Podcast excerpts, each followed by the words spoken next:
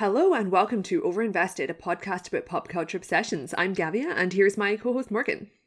Hello.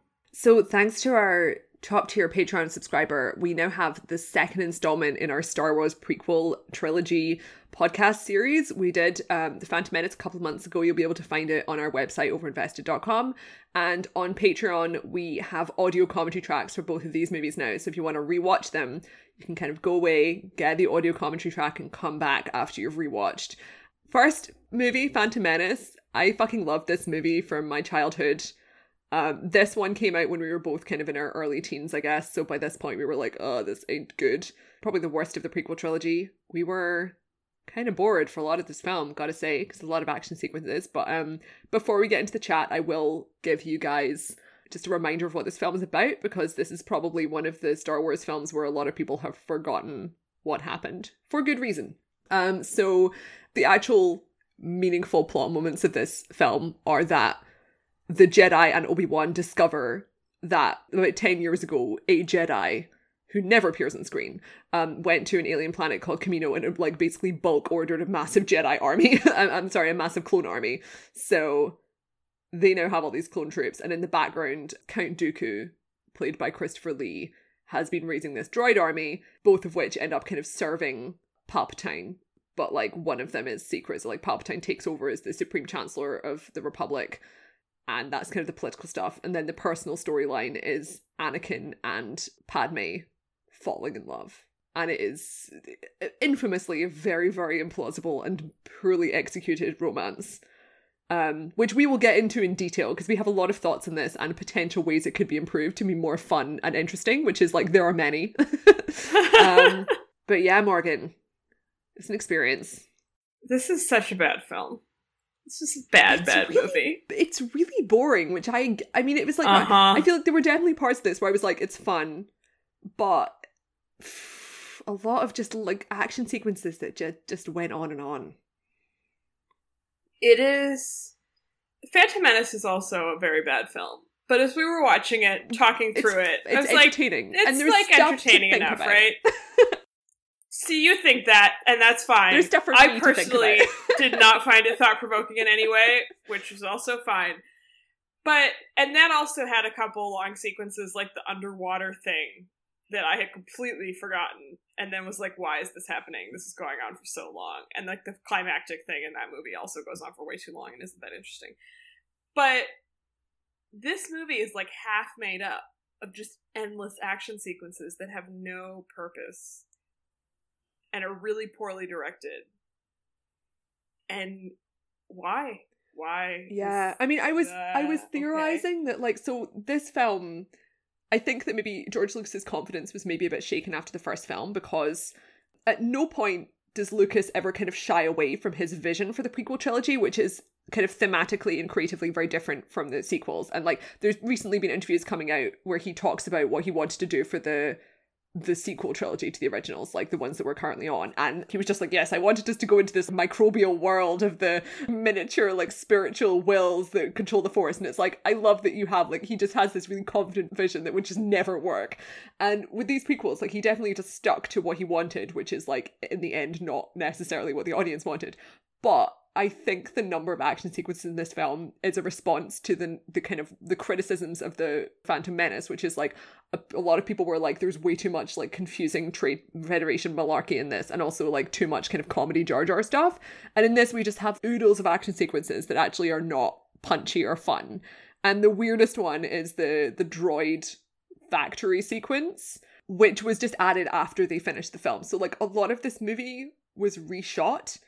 And with the droid thing, it was like they just add this extra action sequence, which just doesn't add anything to the story and kind of just makes it long for no reason. Um, but the biggest issue with the reshoots is that Ewan McGregor's beard, which I'd never noticed before, I've seen this film twice before, and once you notice, you cannot go back because in half the No. scenes, or rather in half the shots, because sometimes it changes mid scene, but in half the shots, he has this perfectly lovely natural human man beard and then in the other half, he has this wispy, glued on fake beard, which is just so noticeable.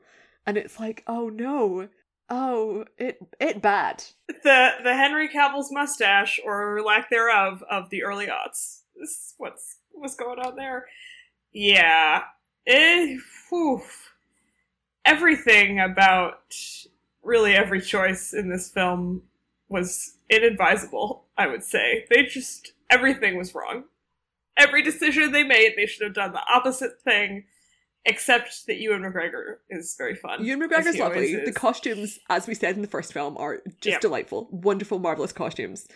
We certainly, I think, the parts with the romance are morbidly fascinating to watch. It's kind of the opposite, the opposite to the action sequences where you just kind of are like, uh, not working for me. Oof, the romance, though. Oh my god. Well, broadly speaking, I would say we'll delve into the romance Yeah. in in just one moment. But the basic problem with this film is that it just has no comprehensible structure that bears any relationship to drama as we understand it in like a normal human sense. So there the, the things that happen are like someone's trying to kill Padme. So Anakin takes her off to go into hiding. Obi-Wan tries to figure it out and finds the clone army. Uh, Anakin and Padme fall in love.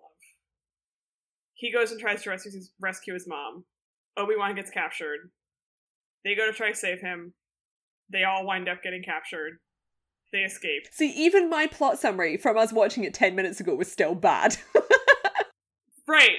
And then there's like political mumbo jumbo going on with Count Dooku, which leads to like people try to kill them. The Jedi just come an to try to save them. interminable action sequence at the end. Right. Like it's it's hard to even explain what's going on because it's so incomprehensible. But like that's not a plot that really works, and it's certainly not a plot that takes up two and a half hours of screen time because basically half of the movie is just Ewan McGregor, bless him, the best part of this film, just like wandering around, asking people questions, just kind of hanging out in, for instance, a library, which I appreciated because I like libraries, but I was like, this isn't really like what what's what's happening? And then these like nonsensical romance scenes, and then the action scenes that make no sense. Not that every action film or certainly every film has to have like a concrete thing that is the end point of the movie that they're all going towards. But I said to you before we started recording that people often criticize Star Wars movies for all being kind of about the same thing, which is they have to blow up the Death Star. Like many of them revolve around that kind of plot. But there's a reason they keep repeating that, which is that it's very easy to understand. It's like a concrete goal that everyone is working together to try to achieve or trying to stop the protagonist from achieving. Yeah, and also And like the idea of kind of, having a very like- basic like story structure, it works for so many different genres. Like we don't Right. necessarily have a problem with like a romance movie or a Disney princess movie or whatever all having that structure as long as it functions well. yeah, like basic, you know, hero's journey stuff, it's fine. You just have to execute it correctly. Like tropes work as long as they're good. Whatever. And this doesn't abide by any of that. It's just like weird scenes of things happening, and then they go to something else, and then there's a fight. And it, it just doesn't follow any of the rules of dramatic structure at all, and not in a way that's like, oh, this is deliberately, you know, I'm surprised Whatever, by it's how positive the reviews were. 'cause, like they obviously weren't positive, but they were, you know, middling. And I feel like that really kind Yeah. of maybe it highlights something about like the quality of blockbusters at this point, but it can't do because there were good movies like in the early 2000s. like the Lord of the Rings. yeah, like fucking Lord of the Rings, which are masterpieces. But like Yeah. it really like people just couldn't bear to like really pan a Star Wars movie. But I think like the obvious thing to compare this to is Jupiter Ascending, which like, you know, is is meanders on. And like I'm sure our listeners all know our feelings on Jupiter Ascending, but it's like that film is like a bajillion times better than this and was panned. yes, Um Yeah. But like when I kind of think about the structure of this film, you know, if I if I ignore I guess the, if I ignore the artistic quality, just ignore that part. The fact that it is like very flawed execution. The concept of the romance story is potentially interesting to me. Like I would be here for some different type of romance in that blog. And honestly one of my favorite like scenes or setups in the entire sequel prequel trilogy is the part where Obi-Wan finds out that the clone army is there because it's such a like holy shit what the fuck's going on moment. Like it's such a huge like cataclysmic event that like it's hard to wrap your head around and I find that very interesting as like a storytelling idea. And I also like the kind of the theme of this behind the scenes machinations creating a dictatorship and like but like all of the action sequences just ruin that because it's like sucking all of the air out of what should be there. Ironically, the fact that he's trying to like maybe fix an issue or a criticism of the first film like this is purely me theorizing but like the fact that like trying to like tone down all the political stuff like they should have been toning it up because this is the point where like the really important like allegorical meaning of the politics becomes really important at this part of the story and like all of the politics in the later films chronologically are so much more in your face kind of as like just subtext behind the background of it being a dystopian society. Whereas here you have this really powerful story that's about this overly complex political setup where someone has managed to find a way to get all the moving parts to like stick in a way that suddenly everyone's like, well, it'd be better if there's a dictator, which now feels extremely relevant, even though this was kind of being made in this 9 11 era time.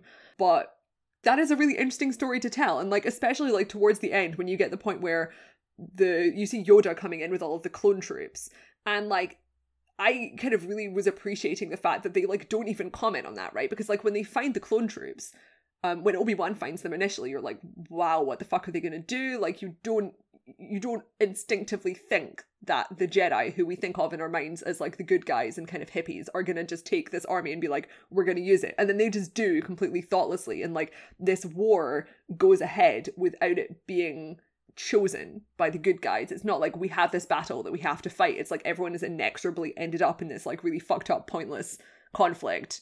And now they're like behind a dictator by the point of Yoda and and the others like kind of going to try and like save Ewan McGregor, trying to save Obi Wan and the others. It's like it's just too late by that point, and they're just like trying to play catch up with something they can't possibly achieve. And it's just like it's really interesting, and you really need to like spend far more time exploring that story in a comprehensive way because I guarantee no one watching this film is really paying attention to that very important story. Everyone's just distracted by the fact that we just had to watch Hayden Christensen like gambol around on a giant gerbil for half an hour.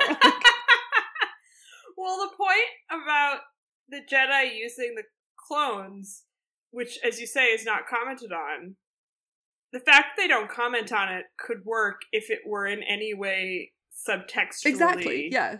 observed. But it seems like he is not even aware. He meaning George Lucas. No, I think he of, is. It's just not been but visually shown because that's the whole concept of this movie is. right? It. I obviously do not know George Lucas's mind, but the movie is so unself-aware in terms of like the actual document itself that it really feels like there's just nothing behind that. And you're like, but these are like slaves who you're just using and then they're die- dying and what? And there's just nope, nope, zero. Okay. But you see, the Clone Wars TV series is very much his vision like it's not like something that was made independent of Lucas. And like a lot of people who are kind of into the kind of the minutiae of the behind the scenes stuff, which I don't really know as much about, or like the Clone Wars, like the especially the initial miniseries, like the non CGI animated one, is like often described as kind of like this is one of the kind of purest examples of what Lucas wanted to do with sort of the overarching political narrative. And it's like that suggests to me that he did did think about that. And it just like this film was so incompetently made that it just like didn't shine through at all. yeah. No, not in any way. And even that scene where Obi-Wan goes and finds the clones, like it should feel more da da yeah. than it actually does. Because I right? feel it that way, but kind like, of like oh. in this oh. film, like this franchise, which has so many moments that are very clearly geared towards both like broad emotional statements and like easily comprehensible moral statements for children. They really do need to like hammer home the meaning of this because otherwise like people are not going to be like philosophizing about the fact that this is literally a slave army like you said. No. No. And then there's the romance, which is also interesting. Per Natalie Portman. Oh per Hayden God. Christensen, quite frankly, he gives a, Yeah. really a way better performance than I was remembering in like a lot of aspects of this. It's just like all the parts where he's meant to be like a, a gross teenage boy, you're like, well done, great. And then the point where you're supposed to buy him as a romantic lead, and it's like screeching the brakes, like, whoa! it's just, I mean, it really it resonated with me in a certain way in our modern like, contemporary context. I just kept thinking about like MRA incel message boards. Yeah, and that that man slash child will be all over that shit. But Wait, that's it makes not all the Kylo the Ren stuff so much thinks. better as well because it's like the Kylo Ren stuff is like much more like intentional. Well, this is the thing is that yes, it is all written on purpose and he is a little shit and you know it and they all know it. Hmm.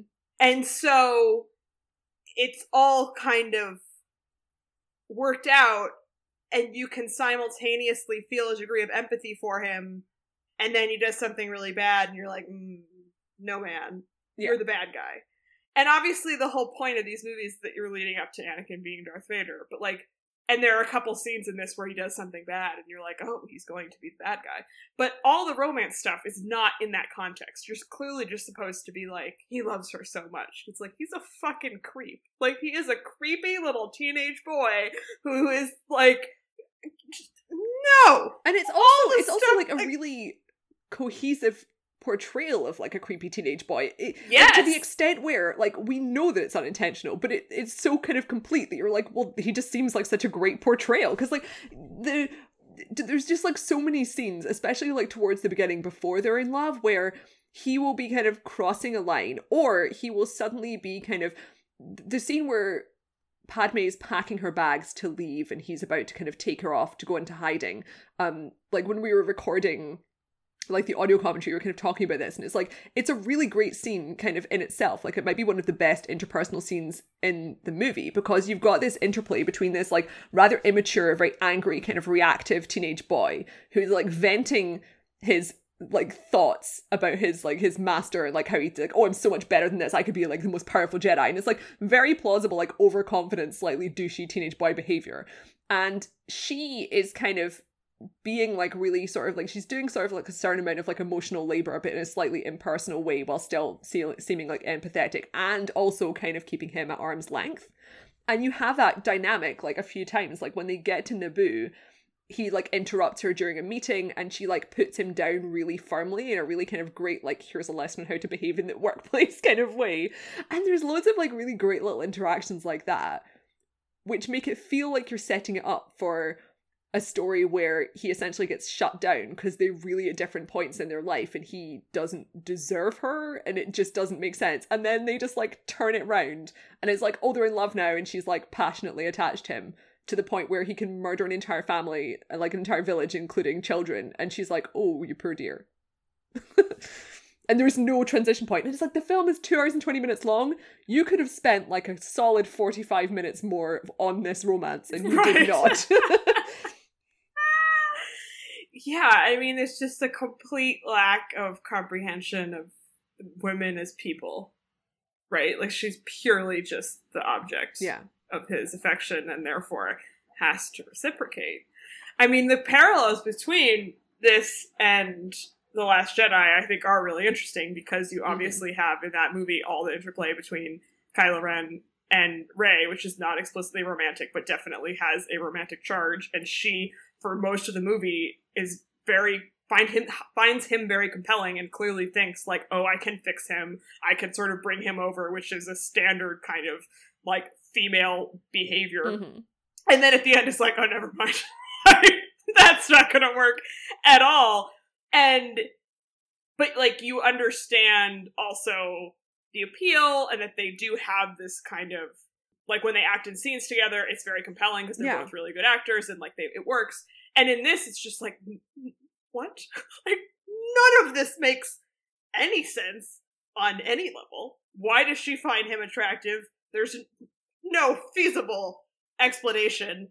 And he's been off for 10 years, and then she shows up and is like, I'm still obsessed with you, and I'm gonna be a creep, and now we're going to make out. It's like, that definitely makes sense. And she's this like serious politician, Yeah. and then as you say, then they're like rolling around in the hay with some giant gerbils. She's like, really sophisticated. Sure. And like there's that yeah, and like the gerbil scene where there's just this tremendous point that we both were like, oh my god, this is so real. Where he's like, yeah, I just wish that like politicians could find a way to fix this. Like we really need to change the system. It's so dysfunctional. We just need to like get them to go into a room and like discuss things and work things out. And she's like, that is what we do already. And he's like, well, maybe someone needs to make them. And she's like, that's a dictatorship. and it's just like it's literally like having a conversation like at like a high school house party with some like dumbass who's just like I read something great on Reddit and I figured it all out. You know, it's like someone who's read like a Wikipedia page for like you know libertarianism or whatever. And it's like oh god, and then despite every single one of those like massive stumbling blocks and huge personal red flags in his part, they then just get married and it's like it is absolutely the least convincing romance I've ever seen, like in a in a professionally produced film. One hundred percent. He literally, as we discussed while watching the film, murders an entire little village, including women and children, and tells her, and she's like, "Oh, let's get married." What? What? No! Turn around! Walk away! Get out of that situation! Like, that's not gonna end well for you at all! What the fuck? So No. like the alternate options to fix this.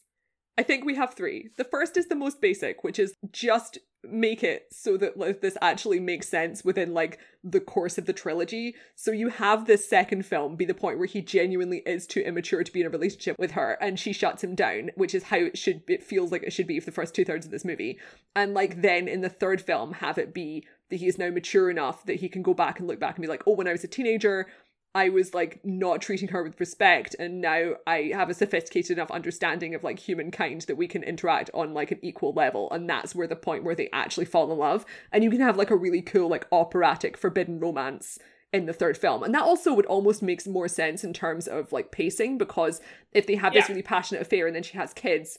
It, it feels better paced than them being in a long term relationship like through his early 20s and then her getting pregnant and being like, oh great, and then obviously dying in childbirth, which as many people have discussed is nonsense. It's like just go to a doctor.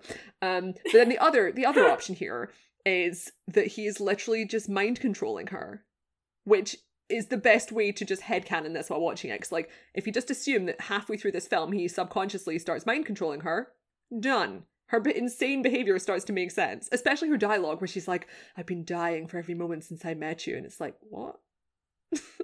You have a job. Genuinely, I think this is the only way this movie makes sense. Yeah. Like I swear to God. that is the only way it makes sense in canon Mm-hmm.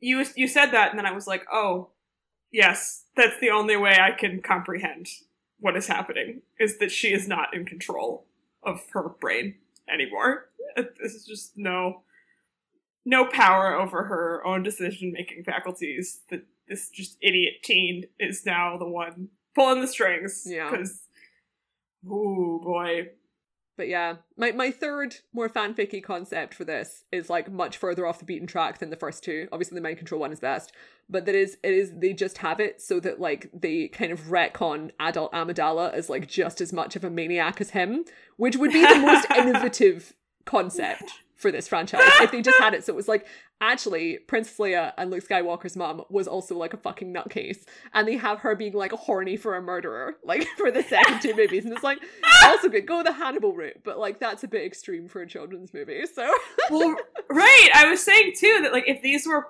really like adult films, that they could have all kinds of weird dynamics that they just cannot do in a children's movie, which is fine. But then it presents a very difficult because I would not situation. actually suggest this for like this franchise, which I I am completely against all the people who are like, is it time for Star Wars to have a sex scene? And it's like, no, it's not Oh, necessary no. in this film for nine year olds. But I do like as a, as a thought experiment, I have realized that it would be very fun to just discover that like, oh, actually, you're the parents that you thought were like a tragic idyllic romance were actually like a fucking dirtbags, like right. especially for Amidala. I completely agree. I would not want Star Wars to all of a sudden become that. But he George Lucas like writes himself into a corner where that's basically the only way that it really makes sense is for some alternate scenario where she is like got some weird motivations of her own. Yeah. And that's not feasible. And even on like a low level, you know, this film is suitable for children type situation. There is just so no sexual anything. no. It's so dead. And it's like, oh god. Like oof. You you, you cannot buy it on any level. It's just so bad. It's so bad. And then it's surrounded by this other just like crap. It's very unfortunate, Yeah. Really. It did make me think a little bit about like how obviously like a lot of kids, especially boys, like ooh kissing or ooh romance. I don't like it, but I feel like basically almost universally people do accept and enjoy the romance stories in like Disney cartoons. Whereas this seems like the quintessential example of something a child would watch and just be like, I don't understand this. Because like Right. adult, obviously you're watching it and you're like, as intellectually speaking, you're like, I don't understand this. But if you're watching this and you're like a kid, you're just gonna be like, why are people falling in love? I'm so alarmed by this concept that like brainwashes you into falling in love with some like random murderer. See, I I wish I could remember watching this as a child. We discussed this a little bit in the last podcast about uh, Phantom Menace. I remember seeing that one, and I don't remember having much of an opinion about it. And I remember well, I watching. think the Phantom Menace would have been more of a cultural event. Exactly. Yes, it was absolutely a massive cultural event because that was my first awareness of Star Wars as a thing. Because my parents didn't. I mean, they'd seen them, but they weren't Star Wars people. Um, my parents are not nerds in any in any way. They were jocks growing up. So, um, and then I remember going to the last one because, as we have discussed, that was my first memory of really seeing a movie and like my critical faculties kicking in, being like, "What the fuck? That was garbage!" Right? And this one, I know that I saw it, and I remember seeing part of it like on TV once or something, also. But I genuinely have no memory of consuming it in a theater, which I know that I did. So it clearly just in one ear, out the other, no impression whatsoever. I remember thinking that um her midriff shirt was stupid. That was my one my one qualm. When, as we Like, realised while we were watching, that is actually the best action scene in the movie by far. Yeah. Because there's actually, they get to do some imaginative and cool stuff instead of it being like an interminable chase scene. but the midriff thing is still stupid. I stand by Oh, my I mean, you know, I'm not gonna defend the midriff thing. It is objectively silly that her shirt just get like torn off, and it's like, okay, buddy, sure. I would just love to know what she was thinking about all of it because more so in this one and the last one, which makes sense. Yeah, she's older. Romance and that she's older. Some of the costumes that she has are really cool.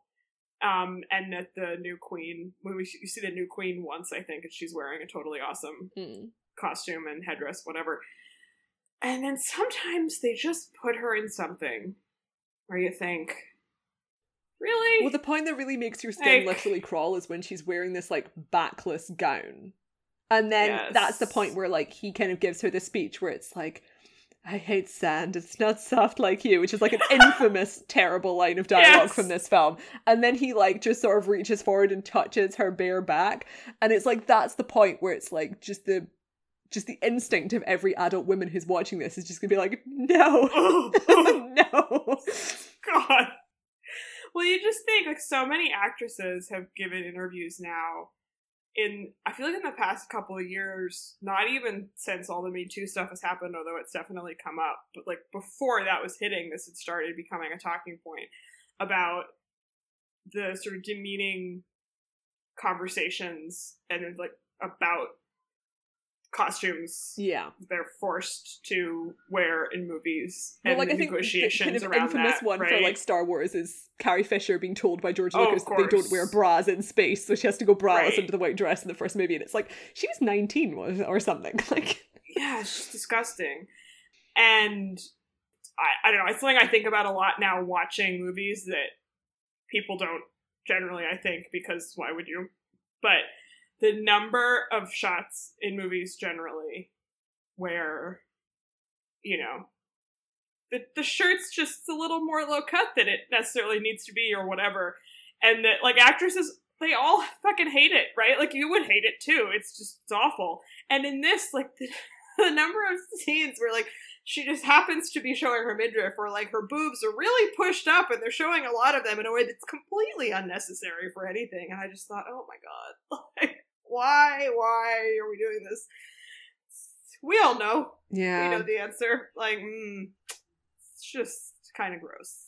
Yet Kind of another gross. thing uh, ticking in the plus column for um for the Last Jedi because it's like in this one it's like there's no attempt visually or spiritually to make Anakin attractive. Like they don't even consider that as an idea, which is obviously one of the key elements that makes it that makes the whole romance an issue. But it's like just the sheer misunderstanding of how romance works, which isn't an, un- an uncommon problem because like I fucking love romance, as I'm sure very transparent to anyone who knows me.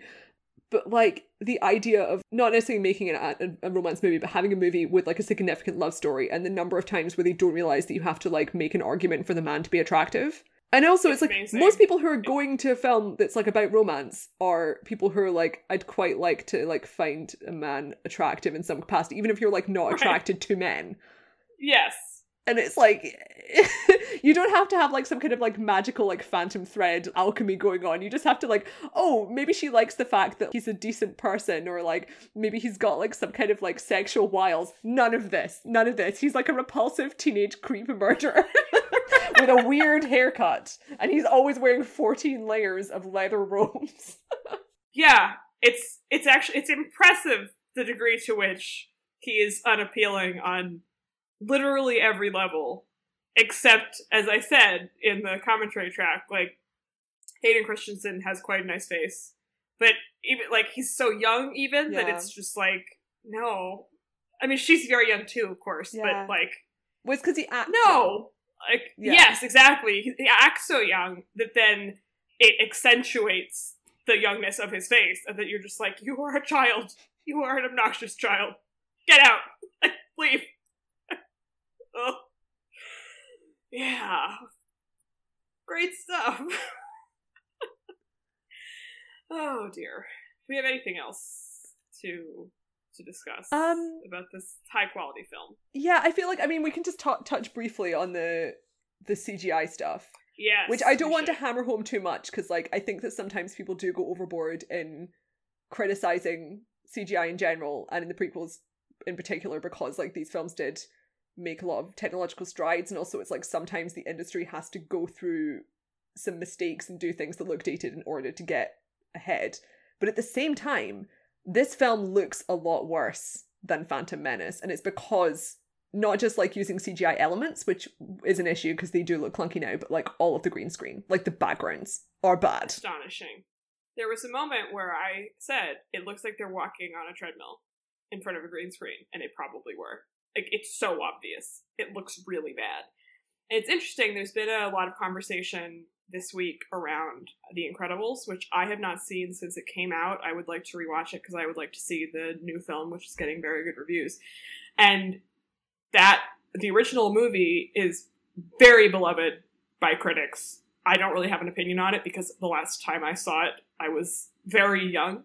But Yeah, I mean, I enjoyed very it when I saw it, you know. well, right, it's very well regarded. But people, have, all these critics have been rewatching it in preparation for the new film, and basically the universal line on this has been, "Holy shit, this movie is so fucking ugly because it was made with digital technology in the mid aughts, right?"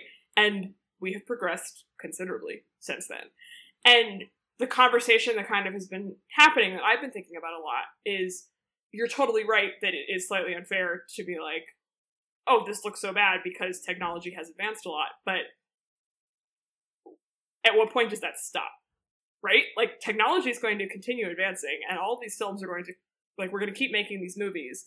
And so they're just going to keep looking bad as we continue to Yeah. move forward. Like, there's no end point for I mean, I think the current Star Wars movies, they're at the point where like the CGI is you cannot see it, and there's a huge amount of CGI, but it's at the point where it's like visually indistinguishable. So like that's good but also it's like they as you were saying like they use so much more practical effects than these films do and it's like you need practical effects because you need stuff for the actors to interact with Right. Where yeah, and those are great examples of movies that have figured out how to balance. Like I'm not against visual like digital visual effects or CGI. Like, This this is now a tool that we have and it's not a bad thing.